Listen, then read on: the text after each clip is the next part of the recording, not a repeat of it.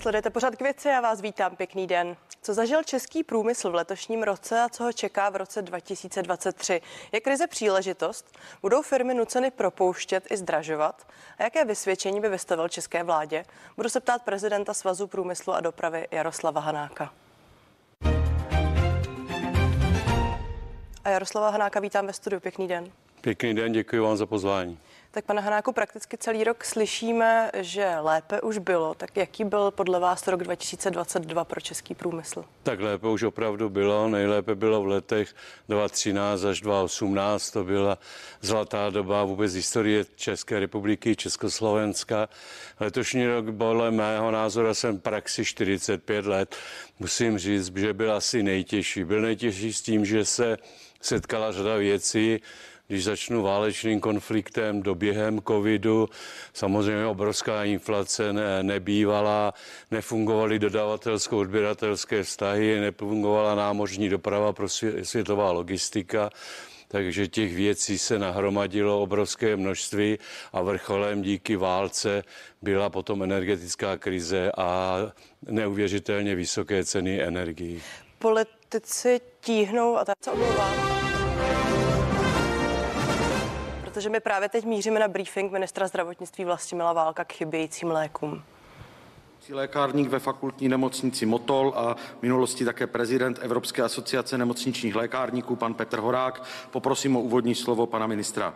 Děkuji. Ještě jednou hezký den, dámy a pánové.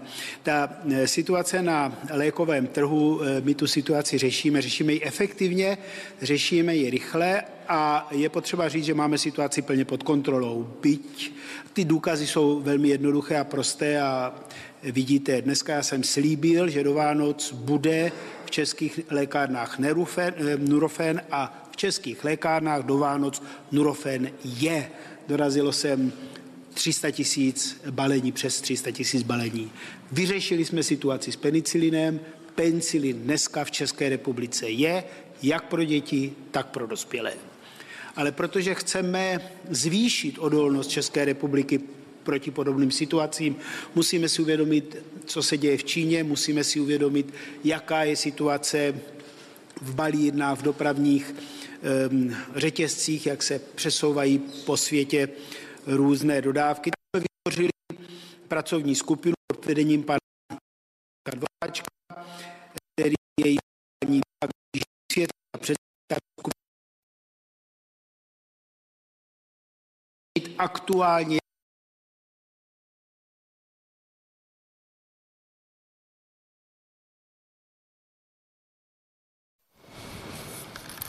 Tak to bylo krátké, uh, krátký slib ministra Válka o tom, že léky jsou v Česku znovu dostupné. Já už se vracím k rozhovoru s Jaroslavem Hanákem.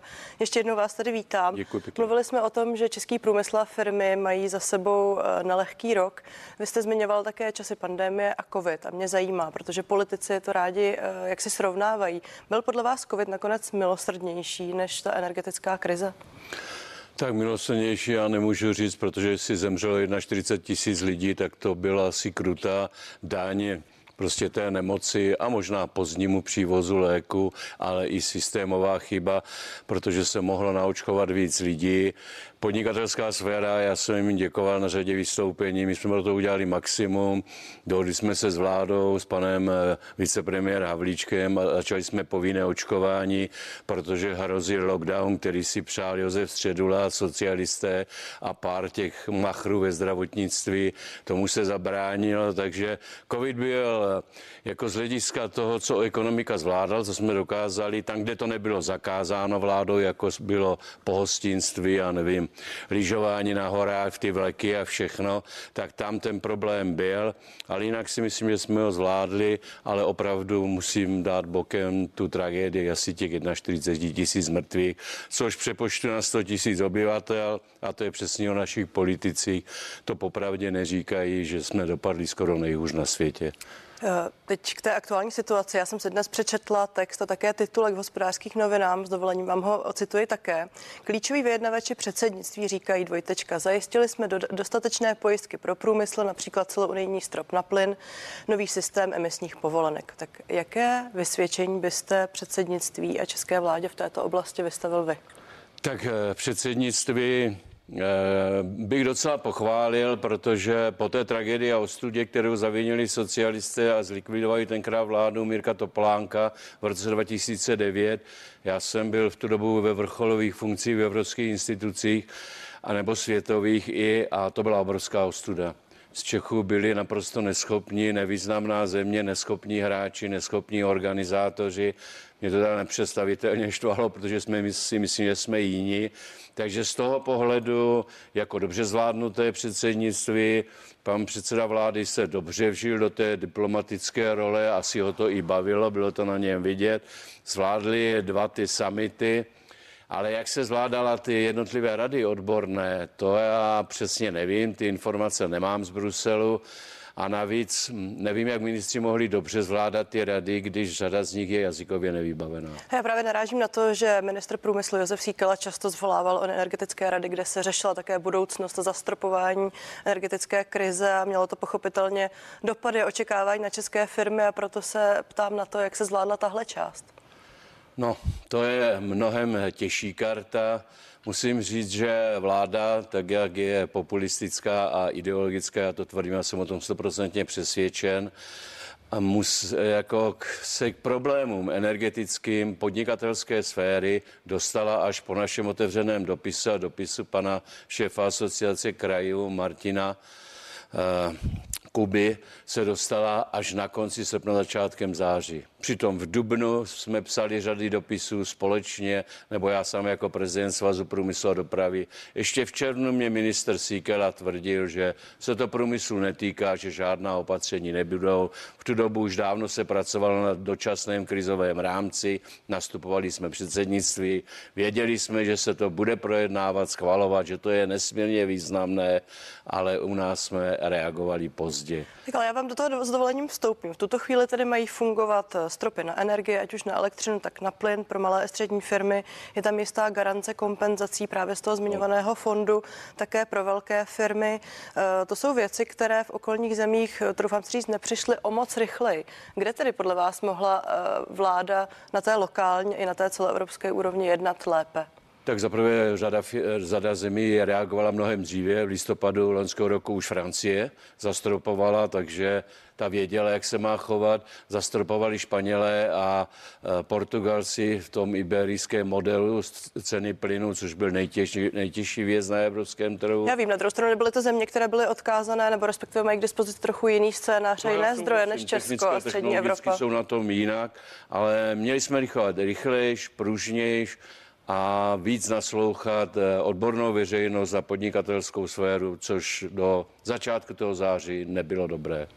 Když hodnotíme ještě ty poslední novinky, tak část odborníků kvituje zásahy v energetice, pak tady byla také ale změna obchodování emisních povolenek. Já připomenu, že premiér Petr Fiala ještě z kraje roku sliboval, že bude tlačit na Evropskou unii, aby se tento systém, řekněme, zmírnil. To se zjevně nestalo. Stala se chyba podle vás?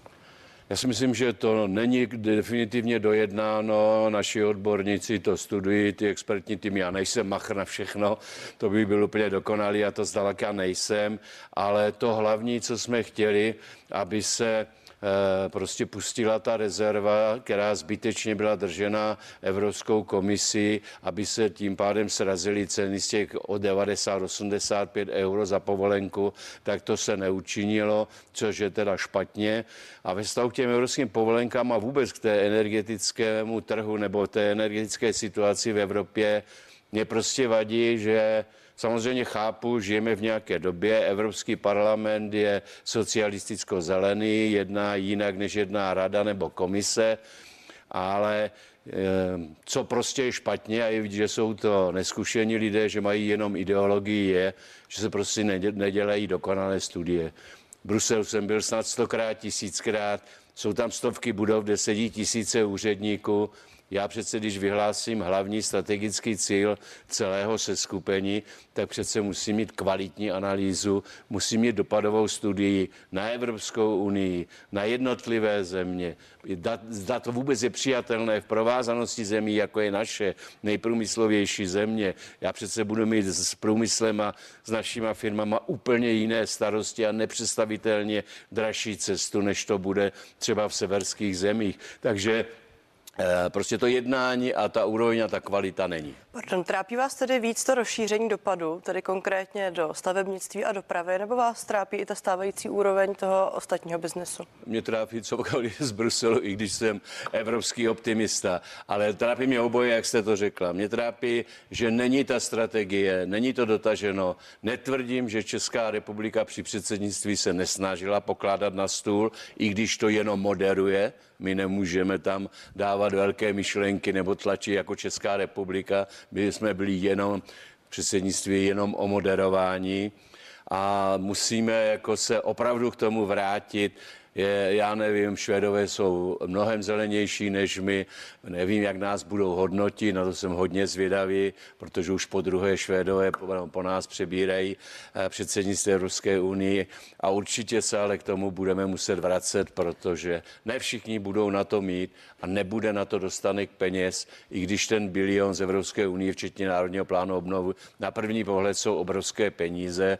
V modernizační fondu, který se zatím moc nerozjel, kromě fotovoltaik, tak musím říct, že tím, že odstoupila paní ministrně, což asi dobře, teď tam minister není, pan kolega Jurič, Jurič Abychom se možná příliš asi. nerozmachovali, tak já se jenom no. zeptám, není to ve finále eh, dobře, není to přece motivace pro firmy a biznis, aby se zkrátka chovali ekologičtí a řada firm už tak činí? Já, já jsem velice citlivý na tyhle otázky a už mě to za, jako přestává bavit i na to odpovídat, protože Přece firma, která se dostane do nebezpečí krize, energetické, ekologické, tak přece okamžitě dělá opatření. To jsou naše firmy, já za tu firmu, za ty zaměstnance, za její budoucnost odpovídám, tak já musím reagovat rychle.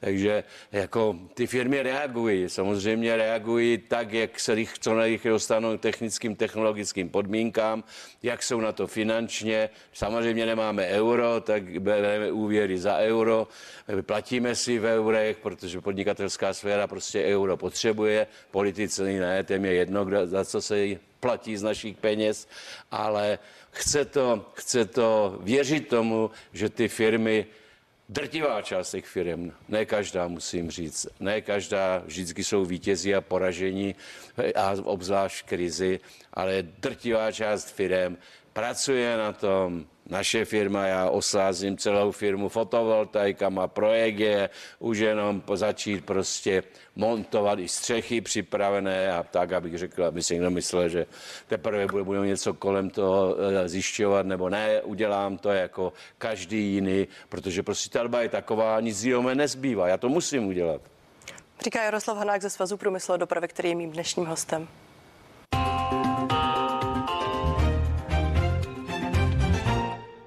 Vrátím se tady k energiím. Mluvili jsme o tom, že malé a střední firmy budou mít zastropovanou elektřinu a také plyn v jednom případě na 6 korunách, v druhém případě za 3 koruny za kilowatt hodinu.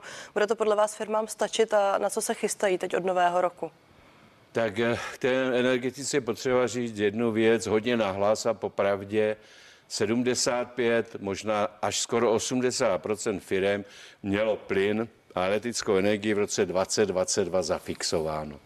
Takže my jsme byli v pohodě, krize sice vrcholila, běžela, ale jako ten vlastní rok 2022, kromě těch, co byli na spotových cenách, ať už spekulativně, nebo prostě, že takhle prostě řídili tu firmu, to já nemůžu nikoho ovlivňovat nebo říkat, že to dělal dobře nebo špatně, tak my jsme jako ten rok v oblasti energetiky a cen až na nějaké drobné výjimky řeknu třeba skláství, kde máte, kde musíte mít jenom plyn v těch pecích, vyhřát na 1400 stupňů, to prostě ničím jiným neuděláte, takže tam nějaké drobné fir, eh, firmy se dostaly do problému, přerušili eh, výrobu, stejně tak pekárny, ale ti všichni ostatní, měli eh, ceny zafixované, někdo má dokonce i pro rok 23, ti nejlepší i pro rok 24, to štěstí já nemám, ale leden, první leden a především leden a únor, a já se to trochu obávám,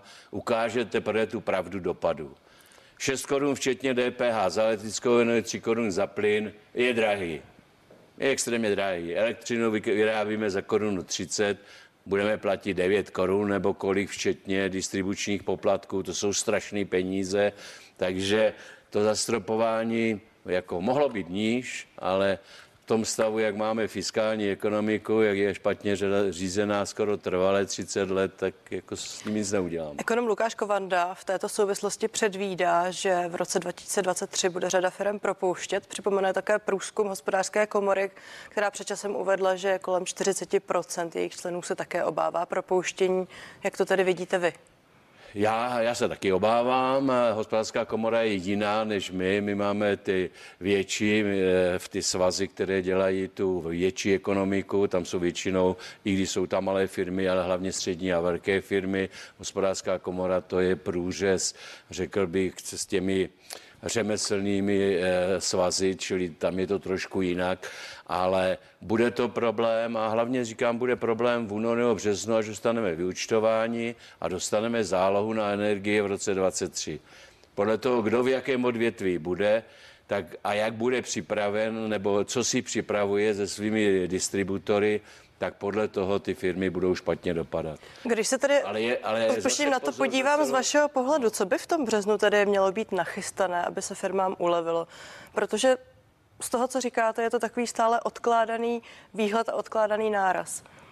Tak odkládaný, odkládaný bude pořád dál. Válka neskončí, to jsme slyšeli včera v Bílém domě, to bude nekonečný příběh, hodně dlouhý, eh, ceny energii, navíc my nemáme ještě připravenou síť, jak bychom měli mít třeba pro dodávky z eh, eh, plynu, teprve první terminál se otevřel v Holandsku, Němci teprve staví, Poláci staví, takže ten proud není. A já, než jste mě zastavila, já jsem chtěl říct, že té ekonomice budou nepředstavitelné rozdíly. Je to příležitost někdy i, i, i teda zadarmo, musím říct, s tím stavem světové nebo naší ekonomicky. Takže dobře se budou mít energetické firmy, výborně je na tom zbrojní průmysl, jsme zpátky v době Masaryka, skvěle se bude mít výroba léku, léčí zařízení, nebudu komentovat pana ministra, protože se mi to nelíbí a určitě dobře na tom bude třeba celý IT průmysl ale kdo na tom bude špatně, i když třeba si připravil dobré smlouvy s distributory, i když se na to připravuje, tak mu může dojít poklesu výroby. Prostě ty ceny energie budou tak drahé, i když dost, dost firm samozřejmě promítá dopady energii anebo některé další sociálních nákladů do svých produktů. Hlavně je to vidět v zemědělství a potravinářství, kde je to enormní. Takže... Já vám rozumím, ale právě jsem se ptala na to, co by v takové situaci právě třeba firmě ze zmiňovaného oboru tedy pomohlo. Je to například Kurzarbeit, o kterém také vláda diskutovala, no, pomohl by ulevit vlastně firmám. To je taky oblast, o které už se mě nechce po 12 letech z funkce prezidenta Svazu průmyslu dopravy, protože 12 let to požadujeme. A vláda bohužel 9 měsíců skoro nic nedělala, až přišla ta vrcholová krize začátkem září, tak teprve se rozpracoval a je na notifikaci Kurzarbeit, ale ve vztahu k problému s plynem a s elektrickou energií ten obecný pro případ i špatných dodavatelsko-odběratelských vztahů, který může být klíčový právě na jaře ve vztahu k ochraně udržení si těch nejlepších odborných zaměstnanců, ten připraven není. Vy jste sám teď zmínil za mě, že jste ve své funkci přes 12 let, jestli dobře počítám, také jsem se doslechla, že budete končit. Eh, cítím lehkou frustraci. Možná mi dovolte zeptat se na srovnání těch minimálně tří vlád posledních, které jste potkal. Jak byste hodnotil z hlediska kompetence? Já, já jsem velice alergický na, na politiky, sám bych to nechtěl dělat, se přiznám. Už v roce 90 mě přemlouval ministr Dyba, abych mu dělal prvního náměstka, nebo 91, jak to tam byla, ta stávka autobusy dopravci. Takže já bych do politiky nikdy nestoupil, protože za prvé mám rád pravdu a za druhé nemám rád, když eh, by mě někdo nutil do toho, co není správně, protože nemůžu být politický. Byl jste vlastně spokojen s nějakou vládou? No, asi s žádnou. Nebyl, nebyl. Nebyl jsem žádnou. Ještě krátce připomenu eh, slovo z vašeho rozhovoru pro server Newstream. Vy jste nazval v kabinet vládou učitelů a starostů, která nerozumí ekonomice. Proč to tak vadí? Tak jestli, jestliže v největší krizi v historii 30 let České republiky je vláda pětikoaliční, to je jeden velikánský problém, to je prostě pět, pět pytlů blech a obdivu Petra Fialu, že vůbec něco sestavil. Těch, eh, tam samozřejmě v těch pěti sestavách rozhodují taky pořadník, jak jste důležitý ve straně, čili nerozhoduje odbornost. A vidíte to třeba u ministra průmyslu, který byl daný až na poslední chvíli, nějaký poslední žulík daleko široko a možná nejníž pytlu. A odbornost, já si myslím, že každá vláda by měla mít pro to, jak chce vládnout, jak chce dělat strategii, by měla mít určitě nějakého makroekonoma, měla by mít někoho, kdo má zkušenosti nebo byl dobrý v tom eh, podnikání, protože je to důležité. Já jsem panu premiérovi vyčítal, NERV má 19 lidí a je tam jenom, nesmě si vážím, paní Petrofová z, eh, z potřebního průmyslu od Kalvíru a za celá léta tam naši odborníci tak i já jsme byli a to Vezmeme to jako závěrečné doporučení prezidenta Svazu průmyslu a dopravy Jaroslava Hanáka. Děkuji, že jste byl s námi. Já moc děkuji a ještě poprosím, ať přepracují vládní prohlášení. Děkuji. Díky za váš čas, díky, že jste se dívali. Těším se na viděnou na CNN Prima News.